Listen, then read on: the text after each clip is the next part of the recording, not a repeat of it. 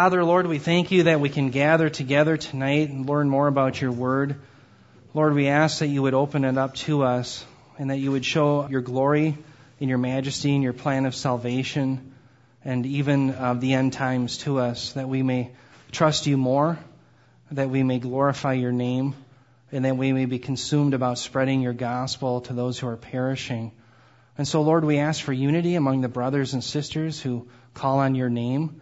But we also ask, Lord, that you would help us understand the truths from these words that you have for us in the Scriptures. And we ask that you would do this in us and through us. In Jesus' name, amen.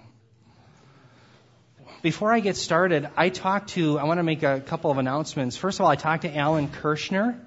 As you know, I had mentioned some of the things that he had on his internet site. I got to spend an hour conversation with him, and it was a great conversation. And I told him I would tell you that he does affirm the means of grace and the perseverance of the saints and the fact that not even a person who believes in the pre-trib position can lose their salvation. And so I rejoice in that. He is a brother in Christ. And the reason why I think this is so important is because that enables you and I to take the salvation issue off of the table. And whether you're pre-wrath, pre-trib, mid-trib, post-trib, whatever position you have on the rapture, that will not affect your salvation. And so he would affirm that, and I rejoice in that. And so, praise God. The other thing I wanted to mention is Mike had asked me a question, and I went home and I checked my notes, and it's based out of Second Thessalonians two. What comes first, the rapture or the apostasy and the man of lawlessness? I looked through my notes, and I misspoke. It's the rapture first. That's the next thing, and then it would be the apostasy and man of lawlessness, and it could be in succession very quickly.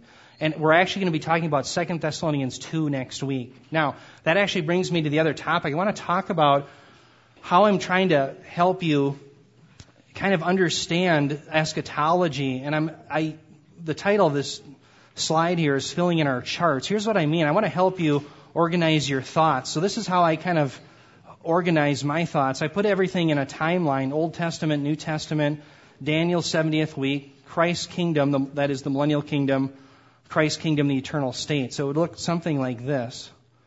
And if you can, for instance, let's say you're confused at what passages point to what period of time. If you had a notebook or something where you could lay this out and say, well, this passage is related to this, that may help you. Now, realize I'm not trying to make a theological statement here. I know some people believe the time of the Gentiles started in six oh five B C, and that the church technically didn't start to here, and the New Testament really wasn't here. I don't care about that. I'm just trying to help you put a timeline together.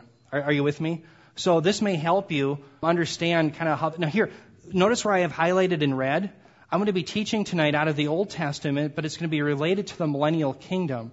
So the next two nights, we're going to be talking about the Old Testament as it relates to the millennial kingdom, but then we're also going to be talking about the seventieth week. So what I plan on doing is every week we'll have some passage that we'll focus in on that has to do with the seventieth week. Does that make sense? So we're kind of bracketing the issue, and then we come at it, okay? So tonight, think of tonight as the first night that we're talking about the millennial kingdom. I will use the millennial kingdom, Christ's kingdom, messianic kingdom, the Davidic kingdom, God's kingdom, the kingdom of heaven, the kingdom of God, all interchangeably. So don't think I'm trying to make, you know, something out of a, a different term. I'm not. They're all interchangeable as far as I'm concerned. It'll be referring to the millennial kingdom. What I want to do is start off talking about the book of Revelation, and I'm going to be talking about how the Old Testament informs both our understanding of Revelation and Matthew. And in the book of Revelation, what you're going to see is it's really all about the kingdom of God, the kingdom of God coming, and in fact Christ reigning. And it focuses on five elements of this kingdom. It focuses on the timing. And notice I didn't say the time, and I'm not trying to be funny about this, but realize what I mean by timing is, where do these events occur in salvific history, in the flow of things, but I'm not trying to claim that we know the date. In other words, I can't say it's twenty forty-two on such and such a Wednesday. I'm not claiming that. I'm just saying the millennial kingdom comes after the seventieth week. Are you, you see what I'm saying? It's the order. Okay, so the book of Revelation helps us understand the timing of the kingdom, the location of the kingdom, that's something we'll be looking at tonight, the nature of the kingdom, the duration of the kingdom, and the participants. So we're going to be focusing in then on the location of this kingdom and the participants tonight. And what I want to show you is one of the programmatic verses of the book of Revelation. This is actually what's called a proleptic statement. A proleptic statement is one in which it is so certain, it's talked about in the present tense, even though it is still yet future. And it comes from Revelation eleven fifteen b, where it says that the kingdom of the world has become the kingdom of our Lord and of his Christ, and he will reign forever and ever. And again, that is what the book of Revelation is all about. It is all about the Davidic kingdom coming into existence and Christ reigning and him fulfilling all of the promises that he has ever made in the Old Testament. And just to show you how important the understanding of the Davidic kingdom is, let me just show you a few passages. Here in Revelation three seven, Jesus talking to the church at Philadelphia, the synagogue of Satan, as he calls them, are trying to exclude the Christians at Philadelphia from fellowship. Jesus is doing a reversal. He says, I'm the one who actually has the key of David, and therefore he is the one who opens and shuts. He says, he who is holy, who is true, who has the key of David, who opens and no one will shut. Jesus is the one who has the key of David and therefore is the one who controls who enters and who does not enter the kingdom. This comes from, I believe, Isaiah twenty-two twenty-two, if my memory serves me correct. And so again, this passage is rooted in the Old Testament. Revelation five five, people are weeping because no one is found worthy to open the seals to the scroll. And listen to what is said, Revelation five five, and one of the elders said to me, that is John, stop weeping, behold, the lion that is from the tribe of Judah, the root of David, has overcome so as to open the book and its seven seals. Again, root of David coming from Isaiah eleven one. David and his lineage is key to the kingdom. And in fact, Christ is the descendant of David and therefore is the one who is qualified to be the Messiah and the one who runs the kingdom. Revelation twenty-two sixteen, Jesus says, I, Jesus, have sent my angel to testify to you these things. I am the root and the descendant of David. So what you see, friends, here is it is critical that Jesus, he is not only the one who formed David, he was David's creator, but he also is his descendant. And therefore, he is in the lineage of the seed promise, and it proves that all of his claims are true. So what I want to do is, in order to understand the Davidic kingdom and how it came about, what I actually want to do for the sake that we're all on the same page, I want to start in the beginning. Winston Churchill, when he was asked, where should we start? He always said it was best to start in the beginning. I think it was him that said that. And so that's, let's do that. Let's start in Genesis three fifteen. And what I'm going to do is I'm going to show you the very first gospel. In fact, this is called the Proto-Euangelion, meaning the first Euangelion, the first gospel. And what we see here in Genesis three fifteen is that Adam and Eve had succumbed to the serpent's temptation. God is now placing a curse upon that serpent. And listen to what he says. He says, and I will put enmity between you and the woman, and between your seed and her seed.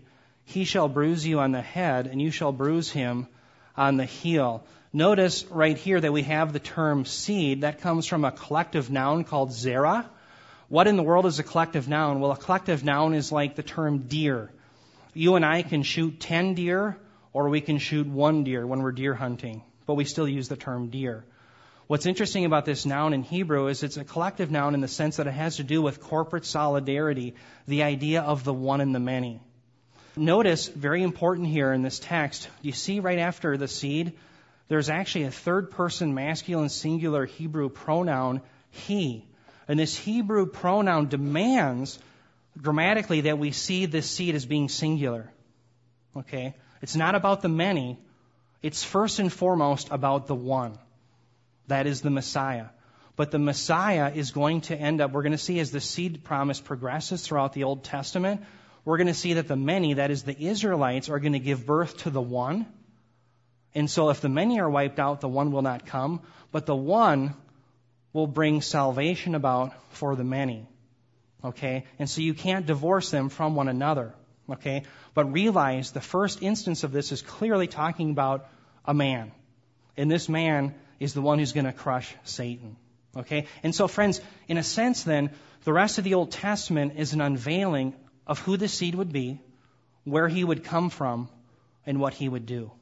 That's what the Old Testament is about. In fact, the Hebrew prophets were not just giving, friends, haphazard prophecies, but they were engaged in teaching messianic doctrine.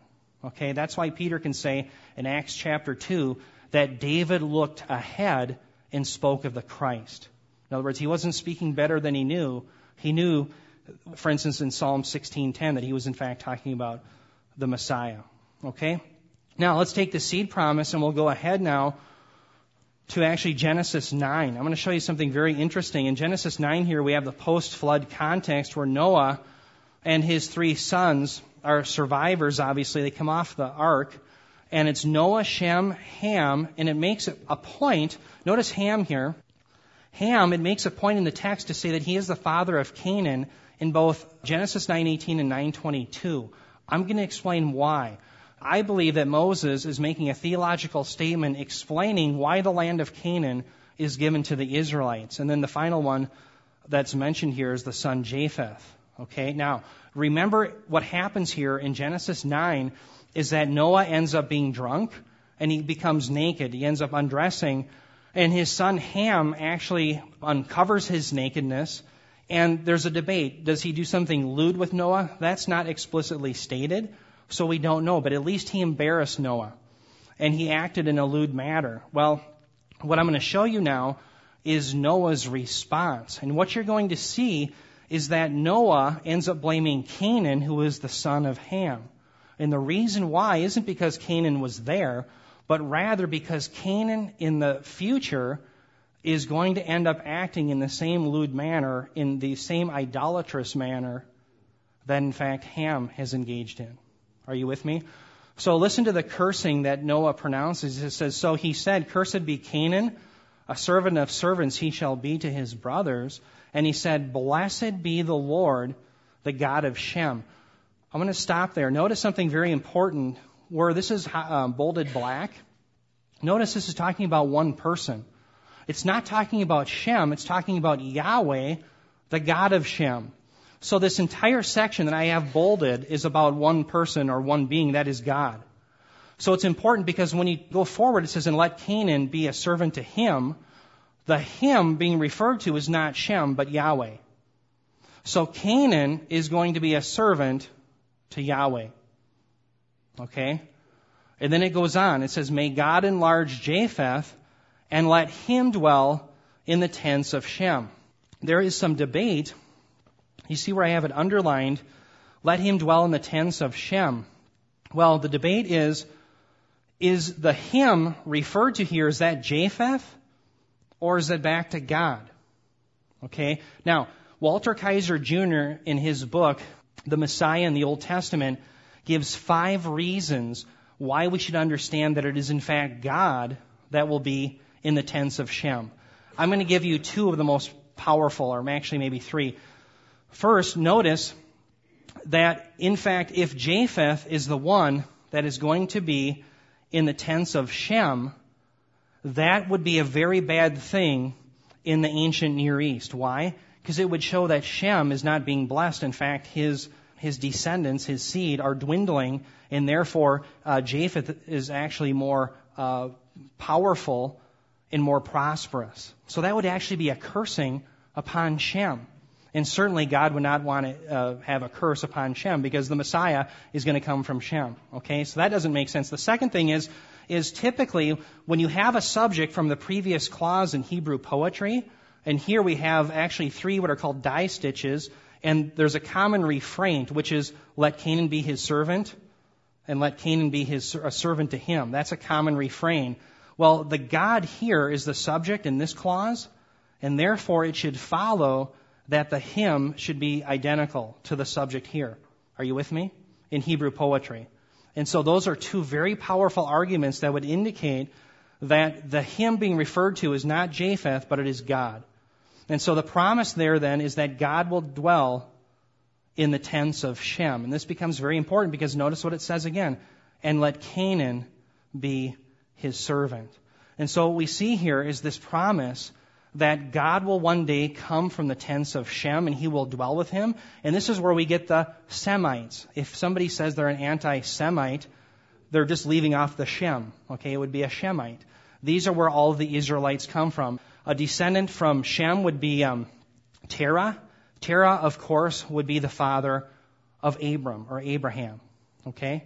And so you can see what God is doing is in Genesis nine, he's showing why it is that the land of Canaan is given over to the Israelites. And there is a reason, because they are going to engage in the same types of idolatries and sinfulness that, in fact, their father Ham did. So now, let me just, I'm going to bring you to Genesis twelve, but before I give you Genesis twelve, I'm going to show you how the seed progresses, the seed promise, but let me remind you of something Paul says in Galatians three sixteen.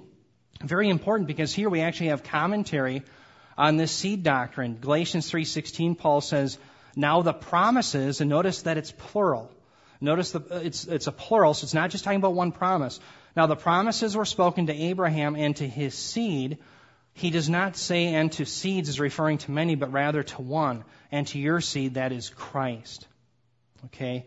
Now it's very important, because what Paul is doing is he's giving us an infallible interpretation, saying that we must understand the seed promise is primarily or referring to one, that is Christ. Now, that becomes very important in this next section, Genesis twelve. Genesis twelve, one through three, and five b through seven. Here we have Abram. He is in the land of Ur. And remember, actually, he comes down from Ur, and he's actually in Haran. And he leaves from Haran. He's now going to be called into the land of Canaan. Now, we've already learned that Canaan is going to be given over to God, isn't it? Right? In, in Genesis nine. So that's where we pick it up here in the narrative. The Lord says, go forth. He's speaking to Abram. He says, go forth from your country and from your relatives to the land which I will show you, and I will make you a great nation. And I will bless you and make you a, make your name great. And so you shall be a blessing. And in you, all the families of the earth will be blessed. Thus they came to the land of Canaan. Now the Canaanite was then in the land. Yahweh appeared to Abram and said, to your seed I will give this land. Several things I want you to notice. First of all, remember, we're going to be focusing on the location of the kingdom, and the people are included that in that kingdom tonight. Notice the promise of land. He's going to give them a land, and in fact, they will be a great nation. This idea of the great nation is important, because it's not just the idea of having real estate, but it's the flag and the real estate. Are you with me? Okay, it's not that they're just going to have a place to live. It's going to be theirs. It's their country. So the kingdom is going to be coming to a nation. He's also going to make Abraham's name great. And one of the most important promises, as in, it says, and in you all the families of the earth will be blessed. This is the idea of messianic salvation that isn't just for the Jews, but it's the first inkling that it's also for the Gentiles as well. Okay, very important promise, right? So you and I, we're already seeing that we're going to be part of this kingdom, and we'll see, of course, that's by faith in Christ. All right. Now, something else I want you to notice. Notice it says to the land of Canaan. It mentions it several times. And, and it's unusual, because it says now the Canaanite was then in the land. What I think is going on there is that's bringing you back to Genesis nine. Why was the land given up? Well, God gave you the answer in Genesis nine. Because these people are engaging in the same type of sinful behaviors that Ham did. They're just following suit. It's not that they're being judged for what Ham did. It's just that they're doing the same thing. Are, are you with me? Like father, like descendants. That's the idea. Okay? And something else to note. Note here, I didn't circle it or anything, but note it says Yahweh appeared. This is the first time. This is a theophany. God is actually appearing to Abram, and so it's not just him merely speaking to him. He's actually appearing to him. And notice it says, to your seed. According to Galatians three sixteen, Paul is saying that seed is Christ. That's who the promises are for. And so why is that important? Because if the land is molested or abused by people today, or yesterday, tomorrow, whenever it is, who are they actually messing with? It's not just the many, that is the Israelites, although that is certainly true, but it's first and foremost the one, the Christ. Why? Because it's his land. It's his kingdom. It's all about him. That's what it's all about. The promises are all made possible by the one, that is the Christ. Okay, it's his land, his kingdom, his people, his salvation. Now I'm going to skip way ahead to Second Samuel seven. But before I do that, remember, let me just help you trace out the seed promise. The seed, that is this um, Zerah, the, the descendants that are going to bring about the Messiah, it goes from Abraham to Isaac to Jacob. Jacob is renamed Israel. He has twelve sons. According to Genesis forty-nine ten, we know that it is, in fact, from the tribe of Judah that the Messiah will come. Well, then what's left hanging is, well, out of all of the families of the tribe of Judah, which family will it come from? And that is finally answered here then in Second Samuel chapter seven, where, remember, David wants to build a house for Yahweh. Yahweh switches it, and he says, no, I'm going to build a house for you and your seed. Okay, and of course, that's because the Messiah will come from him. And actually, the Messiah will build a kingdom and a house for Yahweh and represent him. Second Samuel seven, nine through thirteen and sixteen, the Lord says, I have been with you wherever you have gone and have cut off all your enemies. Interestingly enough, where were those enemies? Yes, they were Philistines, and there were all sorts of different uh, people that troubled David and the Israelites, but it was in the land of Canaan.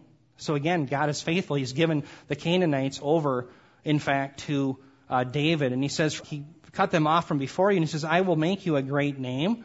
Well, that's the same promise he gave to Abraham. And he goes, I will also appoint a place for my people, Israel, and will plant them, that they may live in their own place and not be disturbed again. Nor will the wicked afflict them any more as formerly.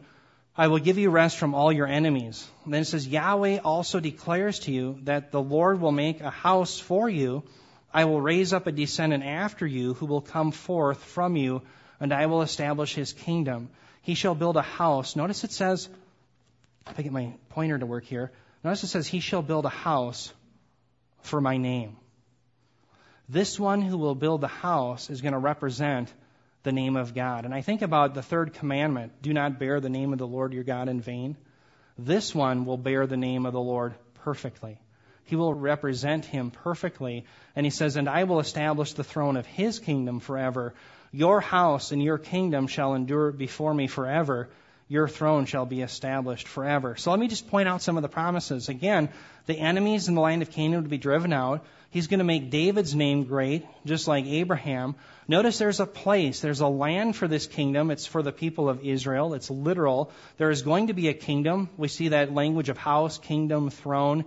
But it's all predicated, again, on the work of, there it is, the descendant. That term there would be zerah in the Hebrew. That is seed. If I were to, if you're, if you're the writing kind, you know, there's two types of people that have Bibles, the people that will write in them and not write in them. If you're the writing kind, write zerah. That's what it is. It's, it's seed. So it's all predicated, all these promises, on the work of the seed. Okay, now what I'm going to do is take this promise and go forward to the Davidic throne after Jacob's distress.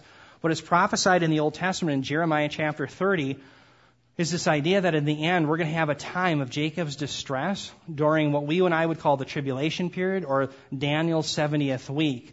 And what I'm going to show you is how God has promised the Davidic throne would last even through that. Now remember, when we come to Jeremiah chapter thirty, we're entering four chapters that have to do with what's called the Book of Consolation, chapters thirty, thirty-one, thirty-two, and thirty-three. Jeremiah had to give devastating indictments against Judah prior to that because they were engaged in idolatry against Yahweh. In fact, God promised that he was going to send the Babylonians down against them and spank them, if you will, for their idolatry. And so in chapter thirty, we get the first hints, really, of the fact that God is going to be faithful and he's going to bring Israel through in the end days, and he will, in fact, establish this kingdom. And so this is the first chapter in the Book of Consolation, Jeremiah chapter thirty, verses six through seven, the Lord has this question. He says, ask now and see if a male can give birth.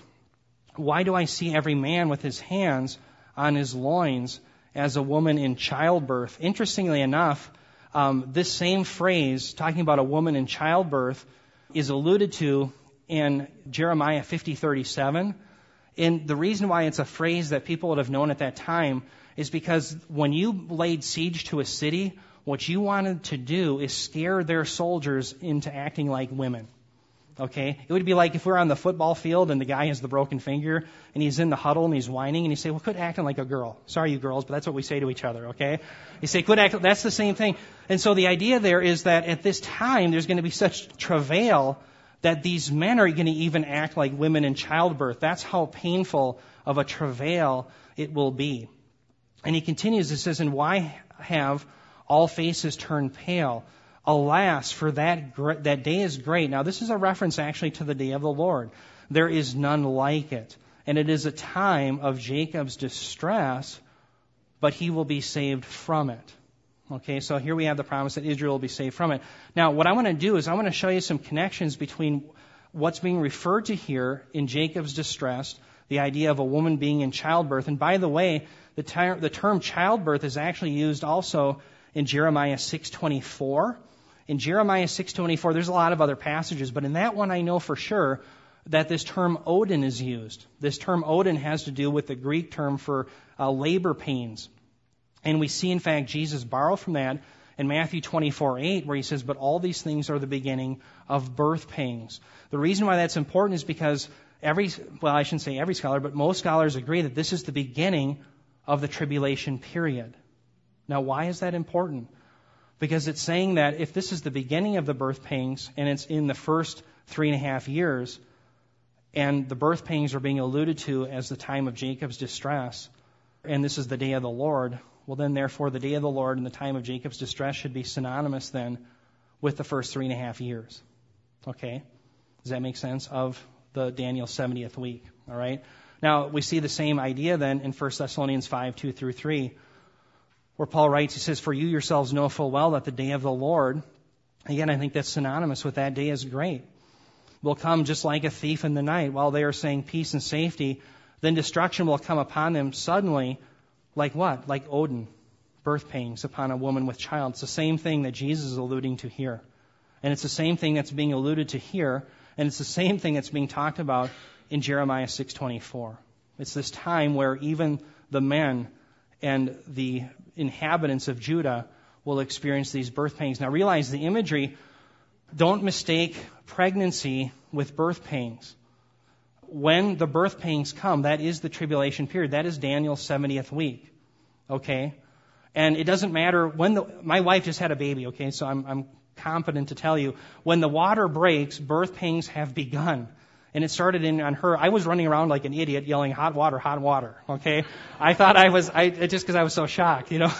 So anyway, the point is, is don't confuse the idea of being pregnant... Because remember, all these promises have been pregnant, but as soon as the tribulation period hits Daniel's seventieth week, the labor pains begin. Okay? And they're they're small at first, but they get worse and worse and worse as the the pains develop, as the time period goes on. I think that's how the imagery is used. And so we see Jeremiah continue the thought then, or the Lord does, in Jeremiah thirty-eight through nine, where he says, it shall come about on that day. And again, that day is often used for the day of the Lord. It says, declare the Yahweh of hosts, that I will break his yoke from off their neck and will tear off their bonds, and strangers will no longer make them their slaves, but they will they shall serve Yahweh their God and David their king, whom I will raise up for them. Again, this David their king, remember, this is post-exilic. And so this reference, of course, should strike a chord in every Jewish person, because they would be thinking, well, David is dead. He's stinking it up in the tomb, as they say. And so who is he talking about? Well, of course, it's David's seed, and therefore this is talking about the Messiah. And so God will be faithful to his promises even then. And we see the same thing in Ezekiel thirty-seven twenty-four through twenty-five. My servant David, and this is talking about the Messiah, will be king over them. They will all have one shepherd, and they will walk in my ordinances and keep my statutes and observe them. They will live on the land that I gave to Jacob my servant, in which your fathers lived. And they will live on it, they and their sons and their sons' sons forever. And David my servant will be their prince forever. Again, notice the promises. There's going to be a promise given to David. It will be the Messiah. There is going to be a land that they will live in. Jacob will be secure, and they will dwell with them forever. Okay, and this is after, the again, the exile, right? So these are the promises that we see, that there will, in fact, be a Davidic kingdom. Now, what's interesting is we also see in the Old Testament that there's going to be a Gentile inclusion. Again, this isn't just for the Israelites. We already saw back in Genesis chapter twelve that in you, you will be a blessing to all the nations. That is, Messianic salvation will go to Jew and Gentile alike. Gentiles are going to be included as well. And we see instances like in Isaiah fourteen one, where it says, when Yahweh will have compassion on Jacob and again choose Israel and settle them in their own land, then strangers will join them and attach themselves to the house of Jacob. And notice when this happens, when the Lord will have compassion on Jacob and again settle Israel in their own land. That's when it'll happen. So it's referring to the latter days. We also see in Isaiah fifty-six three, it says, "Let not the foreigner who has joined himself to the Lord say, 'The Lord will surely separate me from his people.' The Lord will not separate a Gentile who comes to him on his terms." And of course, the terms have always been through faith. Okay? Abraham believed God. It was credited him as righteousness. Genesis fifteen six. Remember, Jesus says in John eight fifty-six, "Abraham rejoiced when he saw my day. He saw it and was glad." Hebrews eleven nineteen says, "Abraham even believed in the resurrection." Now you ask, how does he believe in the resurrection? Well, uh, Genesis twenty-two five. Remember, he's going to Mount Moriah, him and Isaac, to sacrifice him. And he tells his servants that are with him, "You stay here. Me and the lad are going up to sacrifice." But we, third person masculine plural pronoun in Hebrew, "we will return." Well, who's we? Well, it's Isaac and him. That's the only two that were going. And so therefore, remember, he was commanded to kill Isaac. So therefore, what must he believe? The resurrection. So he has the same faith. So Abraham looks forward to the day of salvation. He looks forward to the day of the cross, the day of Messiah. You and I look back to the day of Messiah and the cross, but it's one cross, one Savior, one salvation. Okay? And so through faith in this Messiah, we can all take part. Now, it's interesting. I actually wrote a paper in seminary on Isaiah fifty-six, and right after this section, it talks about eunuchs. And remember, eunuchs are those who are um, castrated. They're castrated men. And they're considered considerably, particularly, I should say, cursed by Jewish people. Why? Because they can't have any descendants of their own. It's very important to Jewish men to have a lineage, to have seed, right? Well, the reason why they were eunuchs is because the king liked to have them amongst his harem because they posed no threat. They were not going to be a usurper and so forth. But they are always regarded as the most cursed of all people. And yet later on in this section, the Lord says, even the eunuchs will can be considered blessed if they are attached to my name. In other words, even the eunuchs will be a part of this salvation. Interestingly enough, in Acts chapter eight, verse twenty-seven, who is in fact saved but an Ethiopian eunuch? Okay? He takes part in this salvation that was alluded to in Isaiah fifty-six. And how does he do it?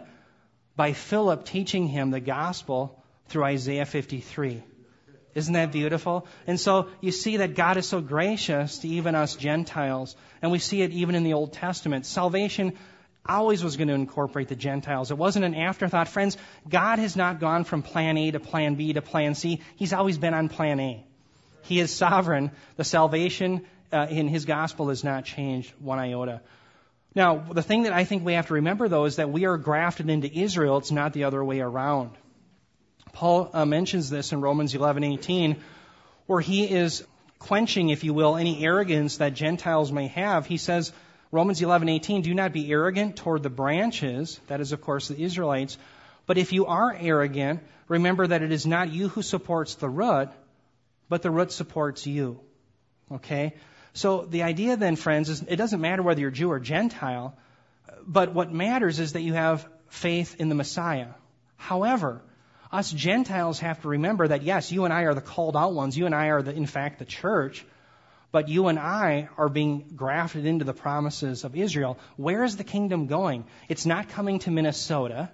It's not going to New York City, Paris, Moscow. It's going to Israel. It's going to Jerusalem. And you and I, by faith in this uh, same Jesus that Abraham believed in, the, the um, Yahweh, we're, we're going to have salvation as well. Okay, we'll be part of this kingdom. So two things that we have to keep clarified, in my opinion, is th- these two things. Number one, who is qualified for Christ's kingdom? Well, Jews and Gentiles who believe in Jesus. Acts four twelve, "There's no other name under heaven given to men by which we must be saved." It has always been that way. Again, Abraham rejoiced when he saw my day, Jesus claimed. He saw it and was glad. John eight fifty-six, okay?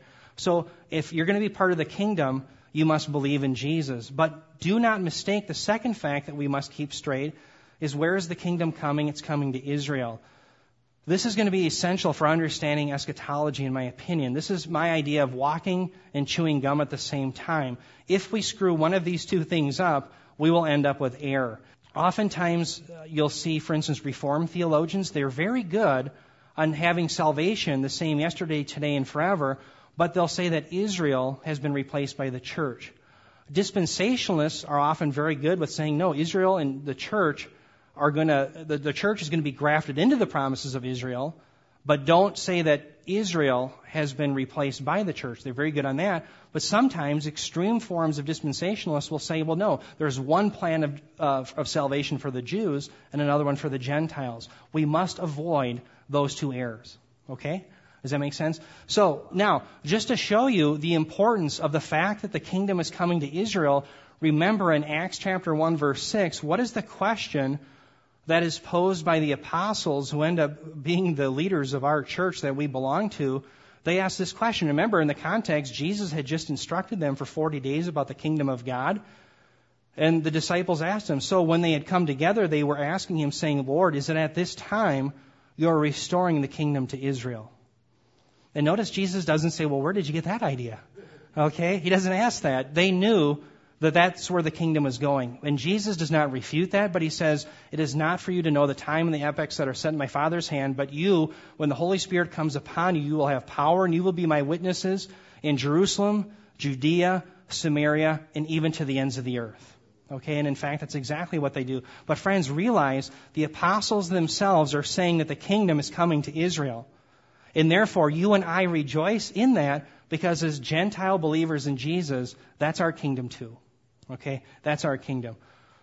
Now, there's Matthew twenty-four implications, in my opinion. Again, Matthew twenty-four, again, is about the fulfillment of this kingdom. It's about the fulfillment of Daniel's seventieth week, the idea that the, the kingdom is coming to Israel. And Matthew twenty-four, then, friends, applies to all believers, whether Jew or Gentile. Why? Because it's your kingdom. Okay, it's your kingdom too. Now, before I read Matthew or Daniel nine twenty-four here, let, let me remind you of the prayer that Daniel utters in Daniel chapter nine. It's one of the most moving prayers to me in all the Bible. And in Daniel nine nineteen, I'm only going to give you one verse, but I want you to see what Daniel's petition was, because his petition now is being answered in Daniel nine twenty-four. In Daniel's petition, Daniel nine nineteen, he says, O Lord, hear. O Lord, forgive. O Lord, listen and take action for your own sake. O my God, do not delay, because your city and your people are called by your name. At the end of the day, God's people and God's city represent Yahweh's name. And so what's at stake that we're going to see in Matthew twenty-four and what's being answered here in Daniel nine twenty-four, what's at stake is nothing short of Yahweh's name. If the kingdom does not come to Israel, and you and I don't have a part in it, God is a liar. Okay, and so here we have the answer from Gabriel to Daniel. He says seventy weeks. Now remember the seventy weeks, that was alluded to in Jer- Jeremiah, I believe, twenty-five twelve. It's in Jeremiah twenty-nine, where Israel, that is Judah, would serve Babylon for seventy years. Now Gabriel's playing off of that, and he says it's going to be seventy times seven until everything is fulfilled. Okay? And so he says seventy weeks, literally seventy heptaphs, seventy sevens have been decreed for your people and your holy city to finish the transgression, to make an end of sin, to make atonement for iniquity, to bring in everlasting righteousness, to seal up vision and prophecy, and to anoint the most holy place. Notice, notice first of all in this passage, whose people is it? Well, it's your people, Daniel. And so that would be Israel. It's also your holy city. That's Jerusalem. And what's to do? It's to finish the transgression. The word there for transgression is peshah. And peshah has to do not just with the idea of sinning against God's moral commandments, although that's implied, but it's broader than that. This has to do with the general rebellion of mankind against God and his rule. This is the idea that you would think about in Genesis eleven, where men wanted to make a name for themselves by building their own tower. It is the usurping of God's authority. He is going to remedy that. And also notice it's to make an end, to make an end of sin. This is kata, and that term denotes sin. That's violating the commandments of God. Now, all of these things point towards a time where we will have a society where there will be righteousness, okay? Because people are still sinning today, and people are still trying to usurp the authority of God. However, this next one was fulfilled by Christ at his first advent. It will be making atonement for iniquity. But then it goes on again to bring in everlasting righteousness. Well, we certainly don't have that today on earth, do we? Okay. To seal up vision and prophecy. And again, I think that points to the very end. And then to anoint the most holy place. Now, Some scholars who want to try to claim that this anointing in the most holy place refers to Jesus, it's a nice thought. I mean, we like to... Do you guys remember that joke where... there's I, I don't know if I remember how this goes, but there was some school kid, and he wanted to sound very pious in Sunday school. And this teacher drew a picture, and it looked like a squirrel. And she says, well, what's this, class? And the kid, didn't, he wanted to sound religious and kind of pious. And he says, well, I don't know, it kind of looks like a squirrel, but I'll say Jesus, you know. Do you guys, I don't know if you guys ever heard that one, but anyway, the point is, is it's nice to try to say that this is Jesus. I mean, I'm, but yet it's not. And the reason why we know it's not Jesus is because the term Kodesh, Kadeshim, Kodesh means holy. And so literally it's holy, holy place. And we would translate that, therefore, the most holy place. Okay, now it's not the superlative. The superlative is actually holy, holy, holy. And I don't know... That, I don't know what word you would supply that would be greater than most. The mostest. That would be three usages. But anyway, the point is it's the most holy place, and it's never used of a person. It's only used of the temple, of the altar, things associated with the temple. It, it, that's the only thing it's used for. Okay? So therefore, we know that's referring to what? To Jerusalem, or to the, uh, specifically to the temple within Jerusalem. Okay? So what I want you to see here is how centered on Israel Daniel nine twenty-four is. Now remember, that's not neg- negating the idea that we have salvation. This isn't Judaizing. This is just recognizing the hermeneutic fact that what's what's talked about in Daniel nine is a promise that's coming to Israel. But how am I going to be a part of that kingdom? Well, by faith in the Messiah. Okay? That's the only way I'm going to be part of it. Okay, so again, we have to walk and chew gum at the same time. So, Matthew twenty-four, let me show you the fulfillment, in my opinion, of the seventieth week, and just show you some interesting things. Matthew twenty-three thirty-seven, Jesus was angry with the religious leaders in the, in the temple. He excoriates them, and on the way out, he says, Jerusalem, Jerusalem, how often I wanted to gather your children together. This term here is episunago. Now, what's interesting, I want to show you the structure here a little bit of Matthew twenty-four.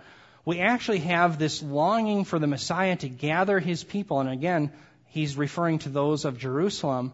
And we see, in my opinion, this resolved in Matthew twenty-four thirty-one, when, and it says, and he, that is the, the Son of Man, again, a very messianic term, will send forth his angels with a great trumpet, and they will, episunago, they will gather together his elect from the four winds. So in my opinion, the tension that's set up here in twenty-three thirty-seven is actually resolved down here in twenty-four thirty-one.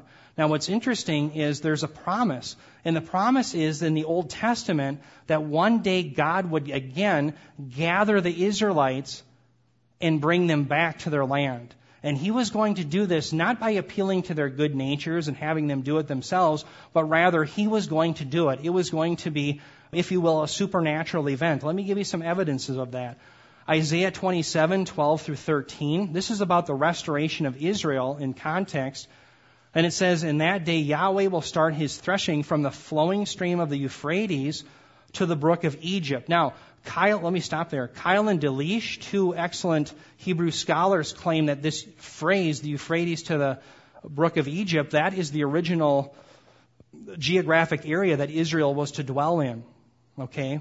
And so the idea that is God is going to bring about those promises to the way Israel was designed to be all along, that is within its geographical boundaries, okay?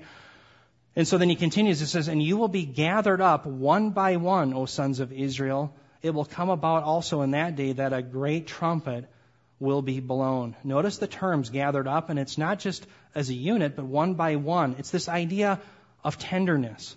God will take all of those who are elect of Israel, and he will gather them from the surrounding nations, and he will bring them to Israel on the last day. And notice this phrase here, very important. It is the great trumpet.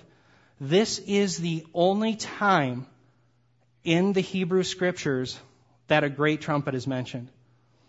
It is shofar gavol. Shofar is trumpet. Gavol is great. So it is a great trumpet. It is the only time, I say again, I repeat, it is the only time in the Hebrew Scriptures where a great trumpet is mentioned. Why is that significant? Well, because Jesus is playing off of that. He's talking about that very thing. He's talking about a great trumpet. Okay? So what's being referred to here, friends, again, is very Israel-centric. Again, you and I, as Gentile believers, should take great comfort in this. Why? Because you and I are going to have a part of this kingdom too. Why? Because we're believers in Jesus Christ. All right? Now, let me show you the Old Testament promises of the gathering. First of all, note that several places, and I'm only going to give you a few, you're going to see places in the Old Testament where the scattering of Israel was not just generic, but to the four winds. Now, why is that important? Let me back up. Where does Jesus claim that they're gathered from? Well, the four winds. Okay, so for instance, Ezekiel five twelve, one-third of you will die by plague or be consumed by famine among you. One-third will fall by the sword around you, and one-third I will scatter to every wind. Okay, now, this happened, first and foremost, during the dispersion after the Babylonian captivity. But every scholar that I've talked about said they've never been fully reformed as a nation again. They've never all come back. In fact, the majority of the Jews today do not live in Israel. They still live dispersed throughout the known nations. Okay? And of course, they're still in apostasy. Deuteronomy thirty, verse four, if your outcasts are at the ends of the earth, from there Yahweh will gather you. Okay? So again, even in the Pentateuch, we see these promises of this regathering. Psalm forty-seven, two, Yahweh builds up Jerusalem. He gathers the outcasts of Israel. I believe in the Septuagint, you may want to look into this, but I, I think that's episynago. It's the very term that Christ is using in Matthew twenty-three, thirty-seven and also twenty-four, thirty-one. Isaiah forty-three, five through seven, do not fear, for I am with you. I will bring your offspring from the east and gather them up from the west. I will say to the north, give them up, and to the south, do not hold them back. Bring my sons from afar and my daughters from the ends of the earth. Friends, I'm just giving you a few of the passages. But the point is that the promise at the end of the age was that God would take the elect of Israel and bring them back. And the reason why I'm showing you that is I want to show you the Israel-centric nature of Matthew twenty-four. Okay, now let me show you some other interesting things. Again, Matthew twenty-three, thirty-seven, Jesus cries out, Jerusalem, Jerusalem, how often I wanted to gather you or gather your children together. Matthew twenty-three, thirty-eight, he says, your house is left to you desolate. Whose house? Well, Israel's house, and it is desolate, just like it was laid desolate when the Shekinah glory left in the book of Ezekiel. The Shekinah glory left because of Israel's idolatry, and now they're engaged in the same idolatry that they did back then, where they have actually rejected Messiah, they've rejected Messianic salvation, and they found themselves in idolatry. And then in twenty-three thirty-nine, Jesus says, you will not see me again until you say, blessed is he who comes in the name of the Lord. That is a psalm that the Jews still sing to this day. Okay, they still sing to this day. It is a messianic psalm because in context, Psalm eighteen is the last of the Hallel, the ascent psalms, where the pilgrims would come to Jerusalem and the people would cry out as they're bringing their sacrifices, blessed is he who comes in the name of the Lord. But in the context, Psalm eighteen is all about messianic salvation. It's about God providing and protecting his people. And in the last day, they believe that they will cry this out as the Messiah comes. Blessed is he who comes in the name of Yahweh. And of course, it is Jesus as the Messiah who will represent the name of the Lord par excellence. Remember that promise? You will build a house for my name, it said to David. Jesus is going to represent Yahweh's, he is Yahweh. Before Abraham was, I am. Okay, this is extremely significant. And again, it's Israel-centric. Let me show you some other things. twenty-four fifteen of Matthew, Jesus mentions one prophet here by name. And who is it? It's Daniel. And so what is he bringing us to? He's bringing us to Daniel nine, is he not? Um, he refers to the abomination of desolation. What happens in Daniel nine? What happens in Daniel nine? Well, Daniel nine is, again, all about the promise of uh, the fulfillment of the kingdom coming to Israel and therefore the Messiah. Remember the prayer, Daniel nine nineteen, your people and your city, they bear your name, right? That's what it was all about. And so Daniel nine is all about the remedying of that and the bringing in of this kingdom that we've been reading about since Genesis three fifteen or alluded to. Matthew twenty-four sixteen, those in Judea, notice, flee to the mountains. Notice it doesn't say those in the Rocky Mountains or those in Colorado flee to the Rocky Mountains. No, it's Judea. twenty-four twenty, pray that flight is not on the Sabbath. Okay, well, let me just stop there. Colossians two sixteen says, let no one judge you according to new moon festivals, according to Sabbaths, or food or drink. These are a mere shadow of the things to come, and the substance is of Christ. So Paul is, and we see the same thing in Galatians four ten. You and I are not obligated to Sabbath. And if today you go to a gas station or you go to get food in Minnesota on Saturday, is it a problem? Can you get gasoline? Yes, you can. But I was at Israel just over a year ago, and I tell you, things shut down at Sabbath. Okay? Why? Because they're still under apostasy. Sabbath is still binding on them, but it's not binding on you and I. Okay, and I'll talk a little bit more about that. Matthew twenty-four twenty-two, the great tribulation is cut short for the elect. Now, if this elect, by the way, that term is electos. The other term, a lot of proponents that say that there's not that this elect must be the church will claim that electos never is referred to or never refers to Israel. It always refers to the church. Realize ekloge is a noun. It's a feminine noun that refers to the elect of Israel in Um, Romans eleven twenty-eight. And what my contention is, is that the elect here is talking about believers who will primarily be Jewish. Of course, there'll be some Gentiles. Okay? But it's primarily Jewish believers. All right? Now, right now, you and I are living in an age where the majority of those who call on the name of the Lord, that is Jesus, are Gentiles, but there's a few Jews. Okay? It's going to switch in this time period within the tribulation. Okay? But this elect is first and foremost. Look at look at the context here. It's all about Israel, and it's about the elect. And, and again, you're only a part of the kingdom if you believe in Jesus. So don't claim that you can somehow Judaize and that you're going to be a partaker in Sabbath and circumcision and that you're going to earn your way. No, it's through faith in Christ. But nonetheless, it is the elect that is from Israel. And if it is true that the elect of Israel is here, then it's here as well. Matthew twenty-four twenty-five, the deception, if possible, even of the elect. This is Israel. That, that is believing Israel. And then Matthew twenty-four thirty-one, and he will send forth his angels with a great trumpet. Again, Isaiah twenty-seven thirteen, the only time the great trumpet is mentioned in the entire Old Testament. Uh, shofar gavol. In fact, Isaiah twenty-seven thirteen is in the National Hebrew Prayer Book, if I'm saying that right. They have a prayer book, and it is recognized as a, a, a prayer that they will sing in expectation of their bringing brought back to the land and having the Messianic kingdom inaugurated. So they recognize it as well as part of that plan. And notice, and again, the idea is that they would gather, that Jesus would gather here together his elect. So friends, if the elect here is believing Israel, and the elect here is believing Israel, well then the elect here is believing Israel. Okay? Unless you have some reason contextually why it would not be believers that are primarily Jewish. And again, I think the context favors that. These are people within the tribulation period, and it would certainly focus in on Jewish believers. So to whom does Matthew twenty-four apply? Now, what I'm going to do is I'm going to show you a quote that Ryan Habernaugh has in his book. And let me just say this. I'm not... Ryan is a great scholar. And we agree on ninety-nine point nine percent of the things. And God bless him for wrestling with these things. Because if he didn't wrestle with them, I wouldn't wrestle with them. And I wouldn't know any more than I knew before I wrestled with them. Are you with me? And so I just rejoice that he's wrestling with these things. Okay? So it's not that we're on different teams. We're on the same team. And we're, we're rubbing against each other trying to figure out the truth. But listen, he's going to actually critique MacArthur. And it's an interesting critique that he gives. So this is actually MacArthur he's quoting. He says...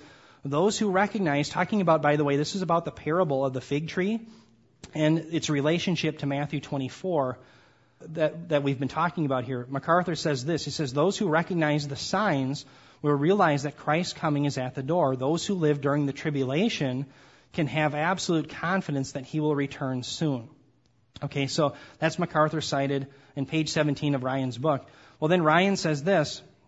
And it's very interesting. And again, we agree on ninety-nine percent of the things. MacArthur, he, he agrees with MacArthur's exposition. He says, MacArthur's exposition is sound regarding the central point, yet he does not hold that the command to watch for these things could apply to the contemporary church. Okay?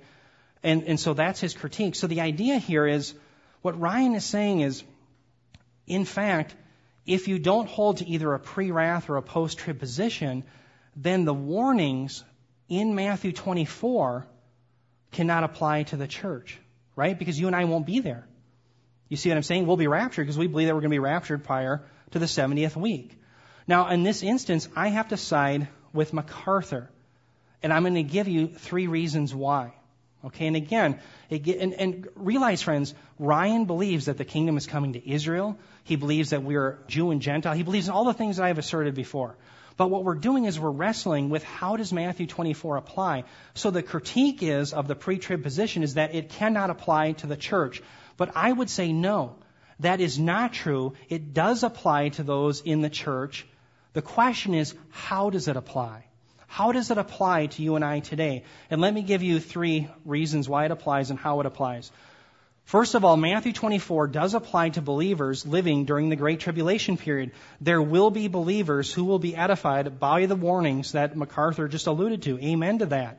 But even more importantly, Matthew twenty-four applies to all believers in that it teaches that Jesus is faithful to all his promises concerning the Messianic kingdom. Friends, this is what we should rejoice in. Daniel was the one who was crying out, "Your, my, my Lord, my God, heal." He prays for them. Let me just read it again.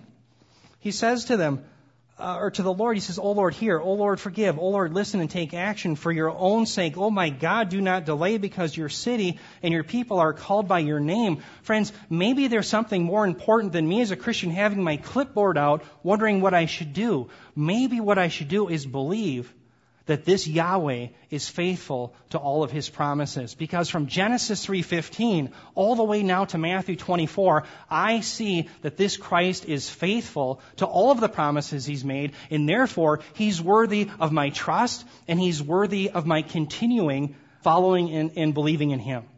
That's what's important. And friends, that's how we persevere. Our God is faithful to all of his promises. And if he's faithful to all of his promises, then I should trust in him. That's what it's all about, okay? Now, I'm going to make another application. Three, Matthew twenty-four applies to all believers in the sense, listen, because passages like Matthew twenty-four forty-four says, "You must be ready, for you do not know when the Son of Man is coming. He's coming at an hour that you do not expect." Now, let me throw a challenge at my at my pre-wrath and post-trib brothers. Think about this. Pre-wrath and post-trib, they really can't apply this passage. Now, here's why. The idea here is you must be ready. Why? You don't know when the Son of Man is coming. So you must be constantly ready. Now, before I go any further, let me assert this. My pre-wrath or post-trib brothers are going to be part of the kingdom. This is not a salvation issue, but it's an issue about who really can say that this applies to who. What I'm saying is I think pre-wrath and post-trib would have a very difficult time applying this. Why? Because we know that, in fact, Jesus cannot come. Why? Because how, how many here have seen the Antichrist set up in the temple? I haven't. So therefore, why would you be ready? In fact, I dare say that it would take a while to build this, this temple. In fact, I would say it's more than a two-week building project. So for the next two weeks, I can almost dare say that if pre-wrath or post-trib is right, Jesus, the Son of Man, is not coming. Okay? He's not coming.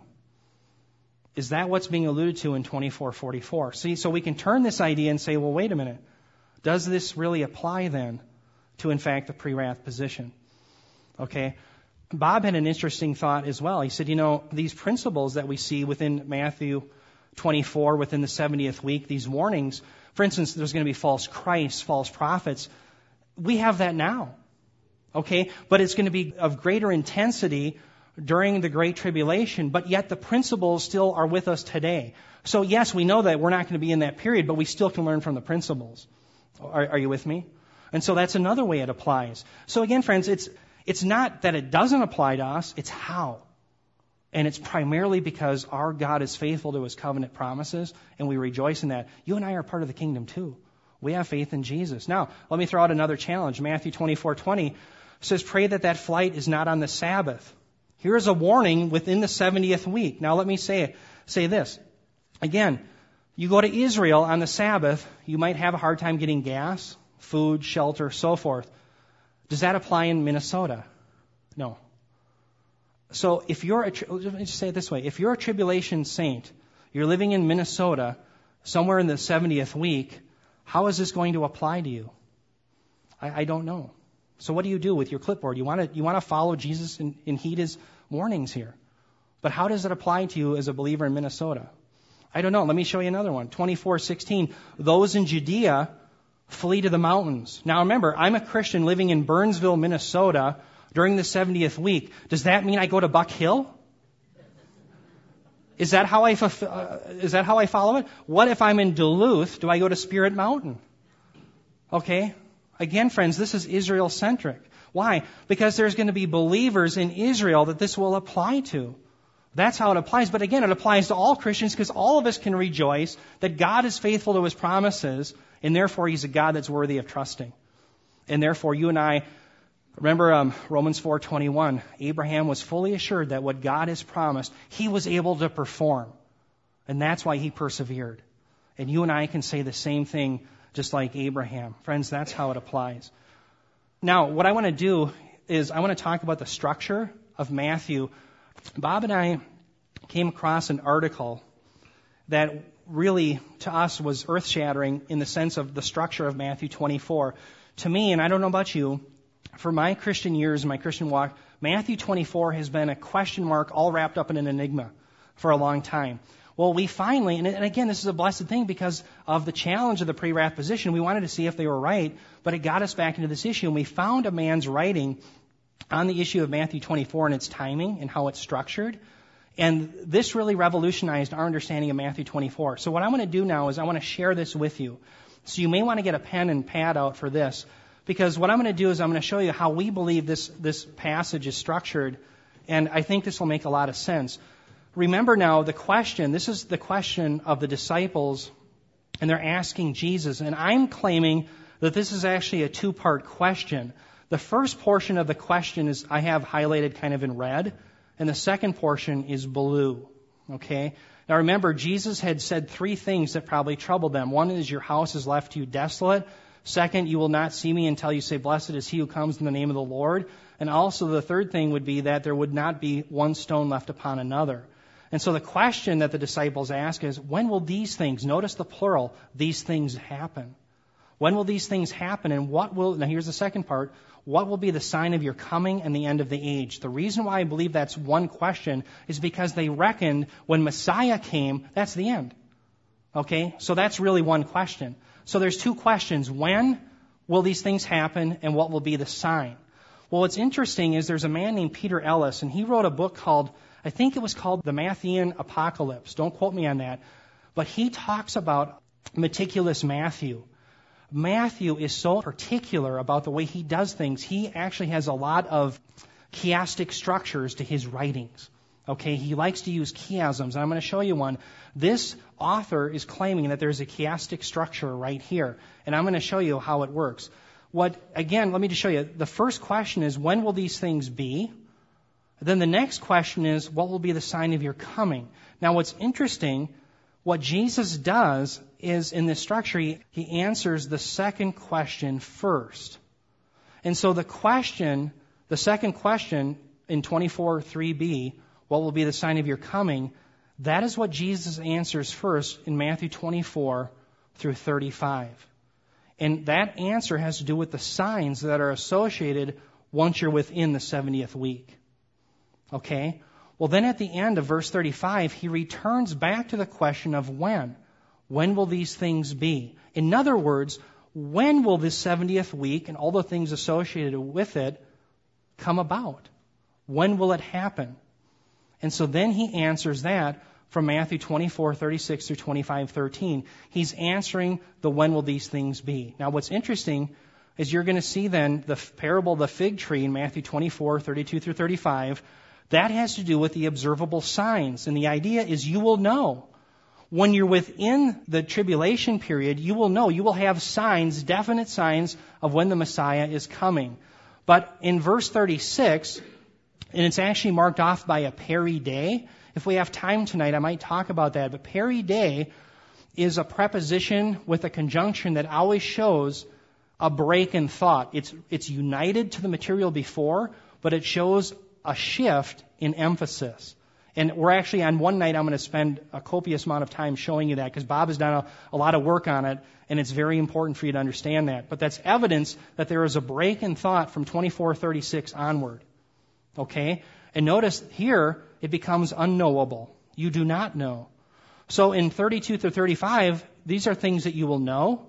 And from thirty-six to twenty-five thirteen, it's un- unknowable. You do not know. So let me show you this pictorially. The things that we don't know is when. When will the seventieth week come about? We can't know that. That is imminent. That can happen at any time. That will happen at any moment. It could happen tonight. It could happen next week. It can happen at any point. We don't know when the seventieth week. But once we're within the seventieth week, then we will have these signs and we will know. That, to us, is what we think the structure, the proper structure of Matthew uh, twenty-four. Okay, now let me show you some more evidence of this. Matthew twenty-four, four through thirty. Again, Jesus answers the second portion of the question first. What will be the sign? Now listen, this actually comes from, by way, a sheet that Bob had sent me, so I'm just using his material. It's very good. Now watch, watch how this unfolds. There will be false Christs and deceivers, verses four through five. That's a sign. There will be wars, verse six. Famines and earthquakes, verse seven. Tribulation and persecution, false prophets, abomination of desolation, great tribulation, signs and wonders, signs in the sun, moon, and stars, the sign of the Son of Man. Again, all these things will be known. And that's what the parable of the fig tree says. There are observable signs. Once you're within the seventieth week, it's knowable. Okay, you have all these signs. Now, this, the first question, Jesus answers last. And the question is, when will these things happen? That is the things within the seventieth week. And listen to how the answer changes. No one knows. No one knows the day or the hour. They did not know. That's talking about, I believe, uh, Noah, or the, those who perished in Noah's day. They did not know that judgment was coming. You do not know the hour that the Lord comes. Um, he's coming in an hour when you do not think, when he does not expect them. You do not know. Okay? So all of these things, friends, are unknowable. And so the idea then is the seventieth week, again, it's, uh, its beginning is unknown, but once the seventieth week begins, there will be signs, and what will happen becomes very predictable. Does that make sense? I have a few looks like that's a little confusing, but is everybody with me? So that's to us how the structure is best understood. Now, the other thing I, I wanted to remind myself, by the way, when it says no one knows, did not know, you do not know, when you do not think, when he does not expect, you do not know, what's that in a reference to? Is it a reference to tribulation, or is it a reference to Christ? It's a reference to Christ. So you don't know when. It, it's, it's, the idea is what's not expected. When can you not know? You can't know when Messiah is coming. Okay? But it seems to me that all of the other things, once you're within the seventieth week, you'll know. Those are knowable. But the point is, is this is referring to Jesus. What can't be known is when he is coming. Okay? Well, let's, let's think about it. If, let's say we hold to the post-tribulation position, once we hit the abomination that causes desolation, we count off our calendar three and a half years. And again, I know the pre-wrath contends that the Great Tribulation period is cut short, but we'll address that issue later, and we already have. But just think about it. If, in fact, you see the abomination that causes desolation, forty-two months later, Messiah comes. Okay? Well, how is that unexpected? Okay? And so again, what I'm showing you is that what's unexpected is Jesus coming. It's not the tribulation. It's not the troubles. In fact, you and I are going to have troubles now. Okay? That's to be expected. And once we're in the seventieth week, it's going to get worse. If, if we were unbelievers or we were people who came to faith in Christ during the tribulation period. However, prior to that, what's not known is when Jesus is coming. So let me give you a summary here.